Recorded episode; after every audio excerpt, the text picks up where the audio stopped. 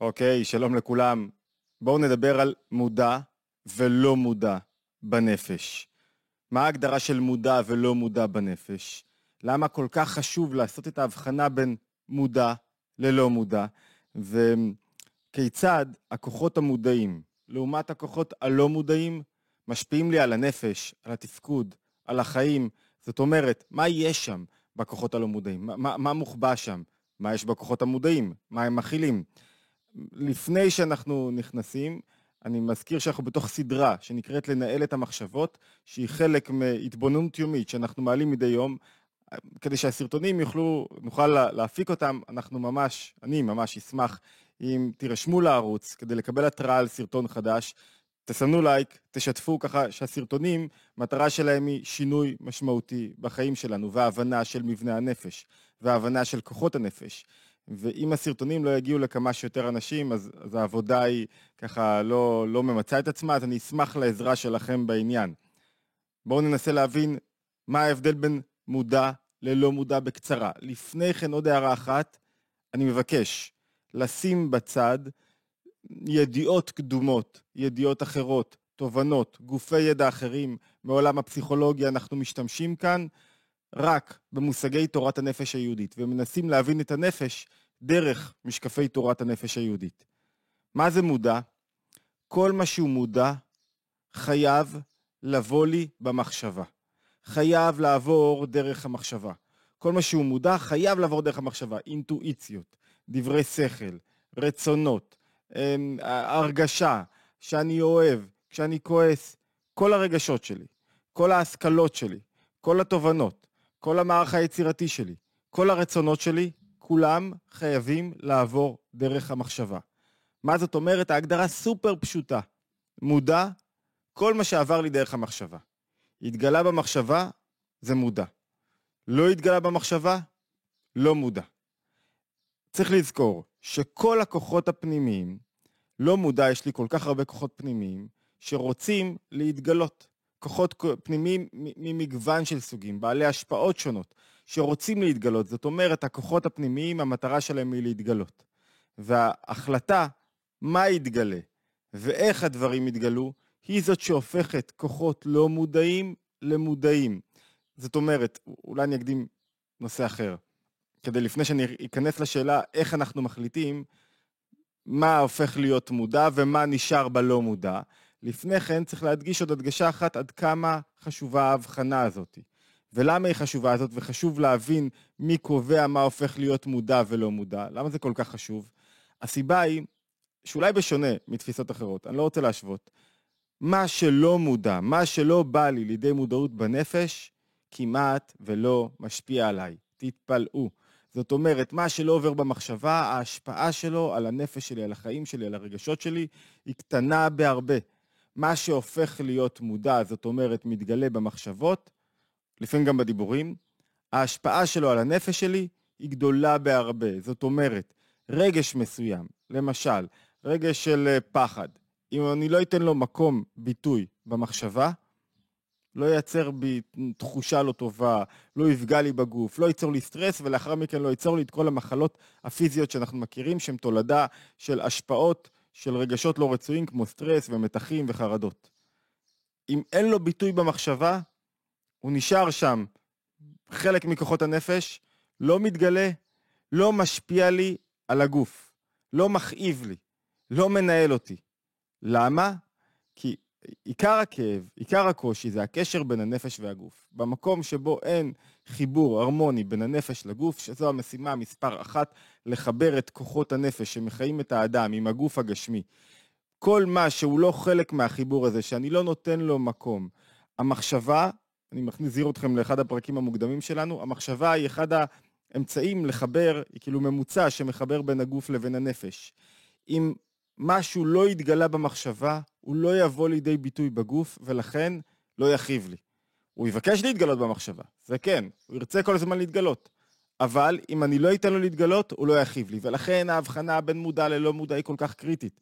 מה שלא מודע יכול להיות שם אין ספור שלדים, ומה שלא יהיה, אם אני לא נותן לו להתגלות במחשבה, לא משפיע על החיים שלי בצורה קרדינלית, לא מכאיב לי, הוא לא שם עבורי.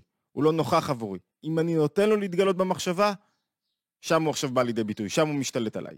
והשאלה הגדולה היא, כדי להבין עוד יותר את המנגנון הזה, זה איך אנחנו קובעים מה בא לידי ביטוי במחשבות ומה לא. זאת אומרת, מה הופך להיות למודע ומה לא הופך להיות למודע. זו שאלה קריטית, כי יכולה להגיד שמשהו לא מודע, רוצה להתגלות, ואז הוא מתגלה במחשבה, ואז הוא שולט בי. אפשר לדמות את ההחלטה מה מתגלה בצורה מודעת ומה לא מכוחות הנפש הפנימיים לידי דימוי או משל לסלקטור, מאבטח, שעומד בכניסה למועדון. המאבטח עומד בכניסה למועדון והוא מחליט את מי להכניס ומי לא להכניס. אני נזכר שכשהייתי עוזר פרלמנטרי איזה כמה שנים טובות, אז אחד החוקים שהעברתי נקרא אה, חוק לאיסור אפליה במקומות ציבור ומקומות בילוי. טוב, זה, עניין בפני עצמו, אה, כדי שלא ימנעו מחיילים להיכנס, כל מיני עניינים של אה, לפני 20 שנה, או פחות. בואו ניכנס רגע, נחזור לעניין. הסולקטור עומד בכניסה למועדון. הוא מחליט את מי להיכנס ואת מי, מי נכנס ומי לא. מי שנכנס, הוא מודע, הוא חלק מהמחשבה. השאלה הגדולה על פי מה הוא מחליט. יש שני מצבים. מצב אחד, שהוא מחליט את מי להכניס על פי, בצורה נכונה ומתוקנת, על פי מה? על פי מדיניות. יש מדיניות מגבוה של ההנהלה של המועדון. המדיניות ירדה על המאבטחים, ירדה על הסלקטורית בכניסה. כולם מכירים את המדיניות. אין שרירותיות. המדיניות ברורה. אתה מגיע למקום, אתה יודע מה המדיניות, אם אתה עומד במדיניות, אתה נכנס למועדון, אם אתה לא עומד במדיניות, אתה לא נכנס במועדון. המדיניות נקבעה מראש ממה מההחלטה האסטרטגית של הבעלים, מה הרצון שלהם לגבי האופי של המועדון. מצב אחד. מצב שני, שקורה בדרך כלל, זה שהמדיניות, איך נגיד, מתקלקלת. מה זאת אומרת? הסלקטור בכניסה, הוא ראה פתאום חבר שלו, אז הוא מכניס אותו. והמאבטח ראה מישהו ומכניס אותו, ופתאום בא איזה זוג נאה, אז הוא הכניס אותם. אין, אין מדיניות ברורה. הוא לא תכניס את האנשים שמתאימים. אז פתאום זה נכנס, והם רבו איתו אז הוא אומר להם לא, למרות שהם חבר'ה נהדרים. וזה נראה לו קצת אה, שחום מדי, זה נראה לו קצת לא אז... אין דרך להכניס ברורה שעל פי הנכנסים, נכנסים הכוחות הפנימיים למחשבות.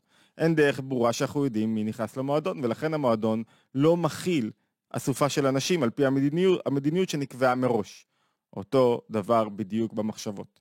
מצב תקין, מצב מתוקן, המחשבות מתנהלות על פי מדיניות. כל הזמן מתדפקים בכניסה למועדון, בכניסה למחשבות, אנשים, כוחות שרוצים להיכנס. כל הזמן רוצים להיכנס. אני מחליט, קיבלתי החלטה, מה נכנס לי, מה לא נכנס לי. מה שנכנס, נכנס בצורה, על פי החלטה מודעת מראש. אין סתמיות. אני בוחר, אני לא נותן לערעורים סתם שקופצים לי לשלוט בי. בחרתי על מה אני מתמקד ואיך אני מנהל את היום שלי ואיזה מחשבות אני מקבל ואיזה לא. בהמשך אנחנו אמ, נראה איך אנחנו בוחרים בחירה מודעת, מה נכנס למחשבות ומה לא. האופציה השנייה, שבה אין בחירה מודעת, שבה הסלקטור עושה מה שרוצה, המחשבה הופכת להיות בעלת הבית. מה זאת אומרת? זוכרים, המחשבה היא בעלת הבית, זאת אומרת, היא הדומיננטית. היא מכניסה כל מה שהיא רוצה, מה שבא לה, מה שהיא נמשכת אליו, מה שגורר אותה, ואז הלא מודע הופך להיות מודע וחוגג, חוגגים לי דברים בלי אסטרטגיה. ואז אני מוצף באין ספור מחשבות ורעיונות, ואיך קוראים למצב הזה? זהו מצב של תוהו. זאת אומרת, תוהו ותיקון חייבים להתבטא בסופו של דבר במחשבות. מחשבות מסודרות, ממוקדות שהן לבוש. למדיניות, לכוחות הפנימיים, לגילוי נכון של כוחות הפנימיים, נקראים מה? נקראים מצב מודע שהמחשבות מתנהלות על פי אסטרטגיה, עולם התיקון. עולם התוהו חייב להתבטא במחשבות.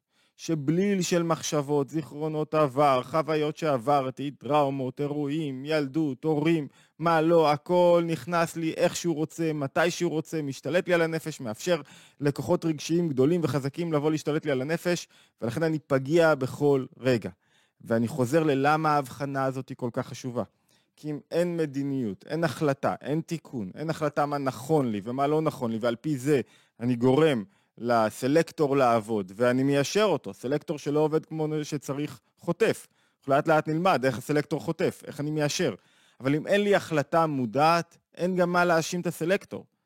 אם אין לי החלטה מודעת איזה מחשבות טוב לי לחשוב, נכון לי לחשוב, אני רוצה לחשוב, איזה מחשבות פוגעות בי והרסניות לי, איזה מחשבות, בכוונה, איזה מחשבות מגלות כוחות פנימיים מודעים, נכונים, ואיזה מחשבות מגלות כוחות פנימיים לא רצויים.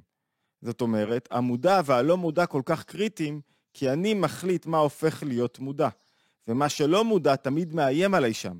ואם אני לא נותן מקום לרגשות, תפיסות, רצונות, טראומות, אירועים מהעבר, מקום ביטוי בתוך המחשבה שלי, אם אני פועל על פי המדיניות והסלקטור נשמע למדיניות הזאת, אני מוגן מבחינה רגשית. נכון? קשה, דורש תרגול.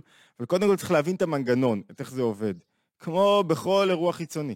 ואם אני לא עושה את הקווים הללו, את ההגבלות הברורות הללו, אם אין לי מדיניות לגבי המחשבות שלי, אם אני מרשה לעצמי לחשוב כל דבר, אם הסלקטור קובע לגבי הכוחות הפנימיים וכל הכוחות הפנימיים, כי יש לי בנפש בליל של בלגנים ואירועים, לא תיתן להם ביטוי, לא, לא משפיע עליך, לא נורא.